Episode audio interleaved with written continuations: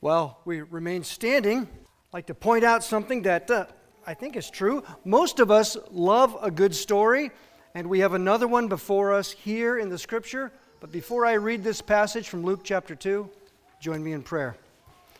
Heavenly Father, I pray now that the words of my mouth and the meditations of our hearts will be pleasing in your sight, for we pray this through Jesus Christ, who is the Word made flesh, our rock and our Redeemer. And all of God's children said, Amen. Amen. I'll be reading today from Luke chapter 2, just following up from that gospel lesson, beginning in verse 27. Luke chapter 2, verse 27. And he, Simeon, came in the Spirit into the temple, and when the parents brought in the child Jesus to carry out for him the custom of the law, then he took him up in his arms and blessed God and said, Now, Lord, you are releasing your bondservant to depart in peace, according to your word, for my eyes have seen your salvation, which you have prepared in the presence of all peoples, a light of revelation to the Gentiles and the glory of your people Israel. And Jesus' father and mother were amazed at the things which were being said about him, and Simeon blessed them and said to Mary, his mother, Behold, this one is appointed for the fall and the resurrection of many in Israel, and for a sign to be spoken against. And a sword will pierce even your own soul, to the end that the thoughts from many hearts may be revealed. Thus far, the reading of God's word, and all of God's children said, Amen. You may be seated. Well, Advent is past, Christmas has come, and we are in the midst of the 12 days of Christmas. So, since we are after Christmas, our passage today concerns events which occurred after the birth of Jesus. These events would have been 40 some days after Jesus' birth. Now, if we were to look over our shoulders or into the rearview mirror, what would we have seen? Well, the shepherds had already watched their flocks by night, done. The shepherds had heard the angelic message as well as the choir of angels. The child was born, swaddled up. The angels departed, and so did the shepherds. The shepherds scampered off and found the child in Bethlehem. Then, some eight days later, the child was circumcised and given the name Jesus because circumcision in the Old Covenant and baptism in the New Covenant are naming rituals. That's when the name is placed on. Since that time, another page of the calendar has turned, and we need to add another 33 days. The parents have brought Jesus and their offering of little birds into the temple because they are at the temple in Jerusalem now. They're no longer in Bethlehem. Right then, Joseph and Mary and Jesus enter the temple. And it was at that precise moment that the Holy Spirit directed a man named Simeon to arrive and enter the temple as well. Couple of promises to think about. That baby was the fulfillment of the ancient promise for a Savior. Simeon, walking in, had been given a not so ancient promise that he would not die until he had seen the Savior. Right then, at that moment, verse 28 of our passage, Simeon scoops the child up in his arms. He receives the child, he welcomes the child, he embraces the child. A precious sight, no doubt. Simeon blesses God, he offers praise to the Lord. I don't know about you, but at times I read in the Bible and I, I find that I need to stop reading at the speed of sight. So instead of reading at the speed of sight, let's pause and consider some contrasts. A newborn baby is being held in the arms of a man who is presumably an old man. Jesus was recently born, and this older man is ready to die. Some of the wonder of this moment is when old flesh holds new flesh. The baby is the Word made flesh. And being a true baby at this moment is wordless. However, the older man has words to say over and about this baby. Consider the scene. Imagine a man of years with his own history, all of the events of his life coming to a point in this very moment, a moment when his hands and arms hold the Lord's Christ. Huh. We see him at this moment. And this older man is readily stepping onto the precipice of his own death, for he is in the evening of his life. Simeon speaks, and these could very well be his last words. And when someone speaks their last words, there's an expected hush.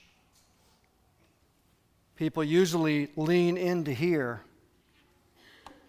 Joseph and Mary are leaning in, and this is what Simeon said. Now, Lord, you are letting your bondservant depart in peace according to your word. For my eyes have seen your salvation, which you have prepared in the presence of all peoples, a light of revelation to all nations, and the glory of your people Israel. Simeon is being released. Lord, now you are letting me go. Many of us in this room have likely known someone right at the point of death. That someone seems to be just holding on, lingering, waiting, hanging on, awaiting perhaps some person or some word. Perhaps they are awaiting a, a person, the arrival of a loved one. Or maybe they're waiting to hear comments such as, We love you. We'll miss you. It's okay. We'll be okay. You can go now. Simeon says, You are now releasing your servant according to your word. The Lord has kept his word. Simeon may now depart in peace, and the only way anyone departs in peace is because of the Lord keeping his word. So, even as Simeon's flesh wrapped hands and arms hold the Savior, who is also wrapped in flesh, Simeon now speaks of his eyes, his own eyes for my eyes have seen your salvation. And this salvation, Simeon's words go on, is not just for one old man. No, the Lord's promise is not just for Simeon, but for the whole world. You have prepared this salvation in the presence of all peoples, the light of revelation for the nations and the glory, the culmination glory for your people Israel. Amazement surrounded the birth of this child, and this amazement continues. Mary and Joseph are amazed at what is being said. However, Simeon is not finished. Simeon blesses them. Verse 34.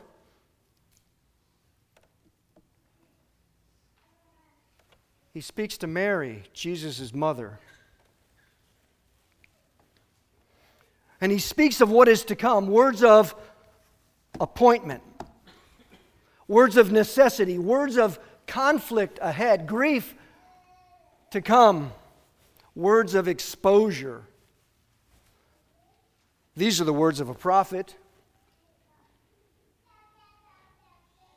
Simeon says, This child is appointed for the fall and the resurrection of many in Israel.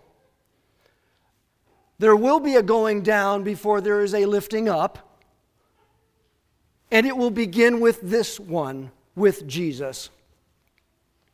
He will die and then he will rise.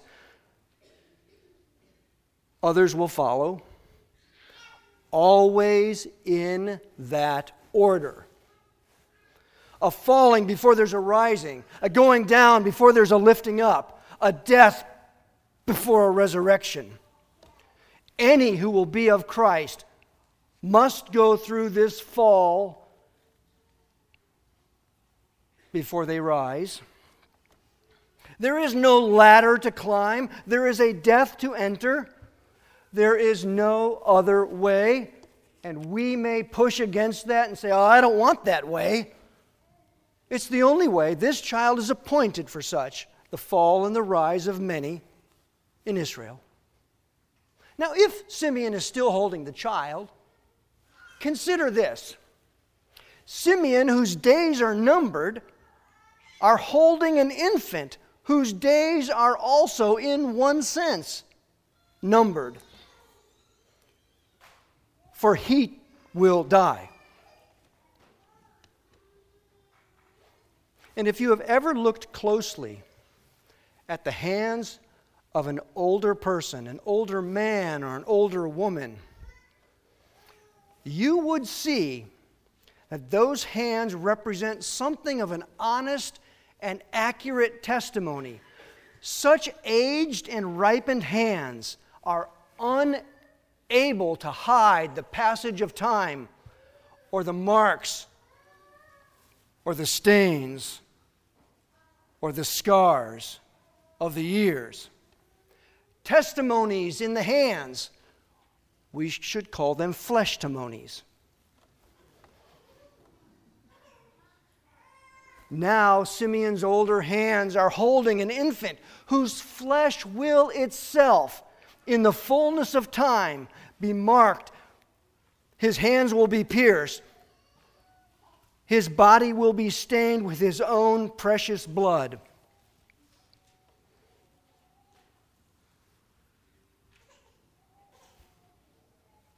Simeon also says that this child is a sign, a wonder to be opposed, literally spoken against.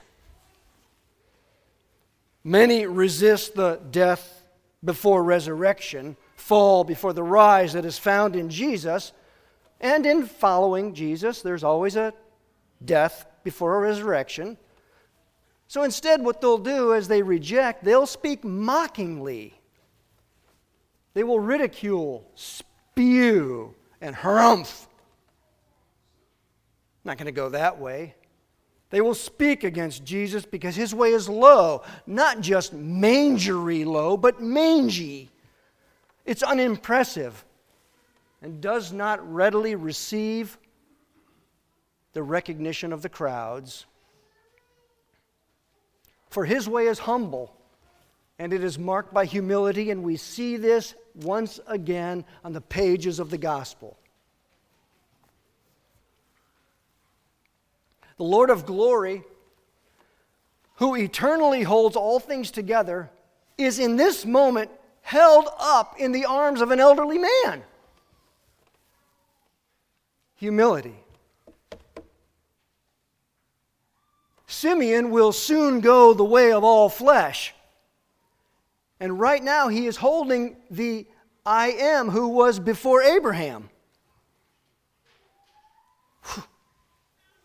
In humility, here, he is held up in the hands of another. In humility later, he will be borne up by the hands of those who long for his death. He will submit to that as well. Last of all, Simeon says in verse 35 And a sword will pierce even your own soul. When Simeon said those words, did he glance at Mary? And a sword will pierce your own soul.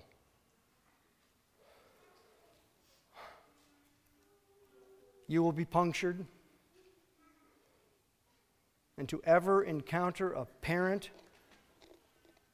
who has lost a child before the time, there's a piercing and a puncturing. To the end that many hearts may be revealed, there'll be an exposure going on.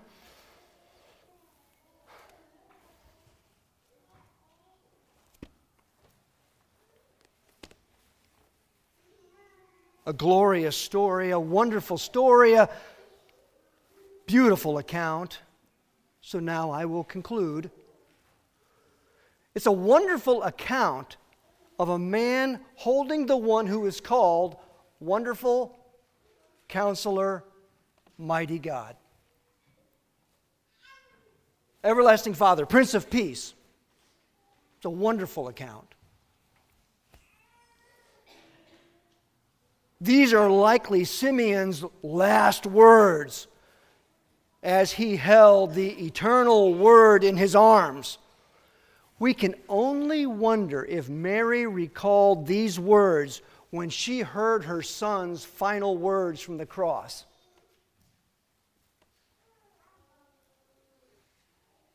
And yet we know that Jesus himself is the final word. And it is still the case that this one who is spoken against still reveals the hearts, the thoughts of the hearts of many. So, I have a question for you. How could Simeon depart peacefully? Was Simeon at peace because he was holding the Savior?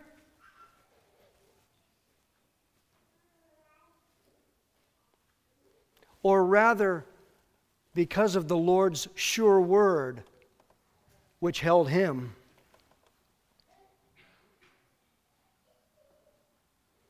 Was Simeon at peace in his departure in the only way we'll ever have peace in our departures? Because we know of the Lord's embrace of his own children from the cradle to the grave.